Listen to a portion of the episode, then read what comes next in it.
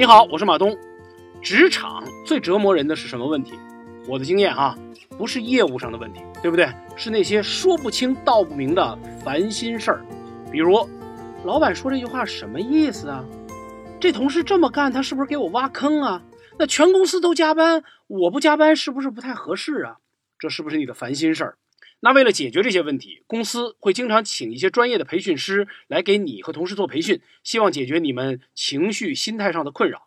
但是这些培训啊都有一个问题，那就是他们大多数都只从员工的角度出发，告诉你说你要当一个好员工，你该怎么办？员工视角的问题是见树不见林，什么意思哈？比如有的老师分享说，你给老板提方案的时候啊，你不能只提一个，你得提俩。那你把你真正想要的那个呢，弄得稍微好一点，然后另外那个呢，你弄得差一点，垫背，这样老板就会倾向于你要的那个提议。这句话你听过没有？是不是很熟悉？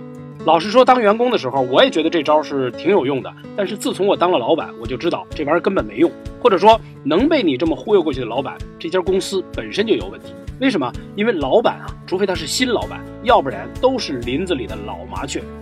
我现在看到你一下递两个方案给我，一个明显好一点，另外一个差一些，我难道不知道你在干什么吗？我完全知道你打的什么主意。那老板怎么想？我当老板，我想的就是，我又不是傻，就算你现在把我忽悠过去了，我半夜三更反应过来了，我是不是给你打电话让你重做？所以我跟你说，这种从员工的视角出发给的那些小招数、小技巧，通通没用。又比如说，有些职场课教你谈加薪，会告诉你，你一定要在。周四的下午几点到几点跟老板提？因为这时候老板活最少，而且帮你把话术都一二三四全都打点好了。提醒你不要一下子亮出你真心的底牌。怎么样？这招你是不是也听过？但是我告诉你，这种方法有问题。问题在于这些方法太关注表面的技巧，根本没有看懂提加薪这个动作的本质。本质是什么呢？本质是在老板眼里对加薪这个事儿有另外一套理解。也就是说，咱们之间不用玩这套碟中谍的游戏。要知道，在提加薪的时候，你真的不用尴尬。比如说，我是老板，我根本就不怕你提加薪。恰恰相反，你提加薪这个动作，帮我了解了三个信息。第一个信息就是你让我知道，我可以用什么来鼓励你，来激励你。在职场上，每个人要的东西不一样，有的人在乎的是钱，有的人在乎的是权，有的人在乎的是成就感。而你跟我提加薪，就等于告诉我说。金钱对你来说是重要的，我用钱就可以激励你、拴住你。第二个信息就是，你可以让我知道，现在的工作对你的奖励、激励是不够的，至少你觉得是不够的。第三个信息就是，我知道了，你是一个不满足的人，你会主动提出要求，而且你不是一个闷罐子，你可能会有话直说。好，在我了解了这三个信息之后，我最后会不会真的给你加薪呢？那完全是另外一回事儿。作为老板，我知道了这三个关键信息，不管是对公司对你我而言，都比有没有加成薪水更重要。所以，做员工的你真的没有必要去计算那些小方法呀、小技巧啊，那些东西对老板的决策不重要。而且我又不是小孩儿，绝对不会因为你礼拜四下午来跟我提加薪，机会就更大。为什么？因为礼拜四下午跟我提加薪的人实在是太多了。话说回来，我要真的是那种老板。你是不是得担心？就明知道星期四下午去提就能加薪，咱们这家公司是不是早晚得完蛋？所以说，假如有一天我过来拍拍你的肩膀，说：“呃，那谁，你最近有没有什么想法啊？”你就老老实实的跟我说：“我想加薪。”如果你在那儿神经兮兮的算计，然后你告诉我说：“嗯嗯，老板没有，真的没有，我挺喜欢咱们公司的，我来这儿工作的目的主要是为了追求自我的成长。”嗯。那我跟你说，我真的会信你这句话，我信你会成长，所以我不但不会给你加薪，我还觉得我已经很对得起你了，因为我让你成长。所以你知道吗？在所有激励员工的方法里面，其实加薪对一个老板来说是最容易做到的那个。只要你是人才，你那么想要钱，对老板来说其实是最简单的。我告诉你，我怕的反而是你跑过来跟我说啊，我不用你给我加钱，我心里还有我的诗和远方。我听见这句话的时候，我就一脑门子汗，对不对？所以你看，刚刚这两个例子，汇报方案和提加薪，就是很明显的老板视角和员工视角的差别。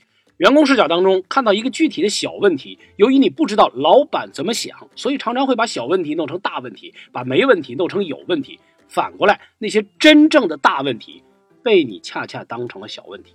而且很妙的是，全天下的老板他思考的出发点是差不多的哦。因为公司追求的目标相类似，所以他们思考问题的时候需要权衡的利弊也真的差不太多。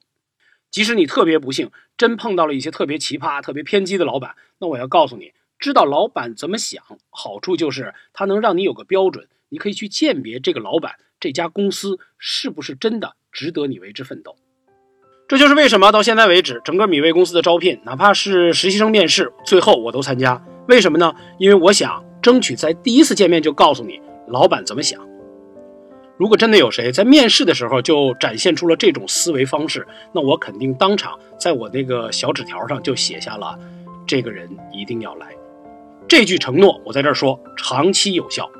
所以这套职场课，咱们不谈那些从员工视角出发的 A 计划，咱们谈的是职场 B 计划。那具体来说，职场 B 计划会讲哪些内容呢？我们就讲老板和员工思考差别最大的三件事儿，分别是定位。组织和能力。首先，第一件定位这玩意儿，学校没人教，老师教的都是专业技能，但是没有人教你在公司怎么定位你自己。比如在家，你知道你是爸妈的儿子；在学校，你知道你自己就是个学生。所以，刚进职场的人都有十几年在学校当学生的经验，二十几年在家当儿子或者孙子的经验，但是没有职场的角色经验。那咱们来聊聊老板视角下面，你的定位应该是什么？第二个模块，我们讲讲组织，怎么样的公司是好公司啊？公司里有什么样的规则？每一个公司都是不同的组织，我到底该怎么挑啊？还是干脆闭脸撞大运？还是真的我心里没谱呢？所以咱们聊聊，如果站在老板的位置上，公司组织应该长成什么样？课程的最后一部分，我们解释解释为什么你在学校里学到的那些做事方法和职场上的完全不一样。我经常听到这种困惑，说我明明在学校里成绩挺好的呀，但为什么一到工作上，旁边那个人经常不及格，但是我就是干不过他，为什么他这么会来事儿呢？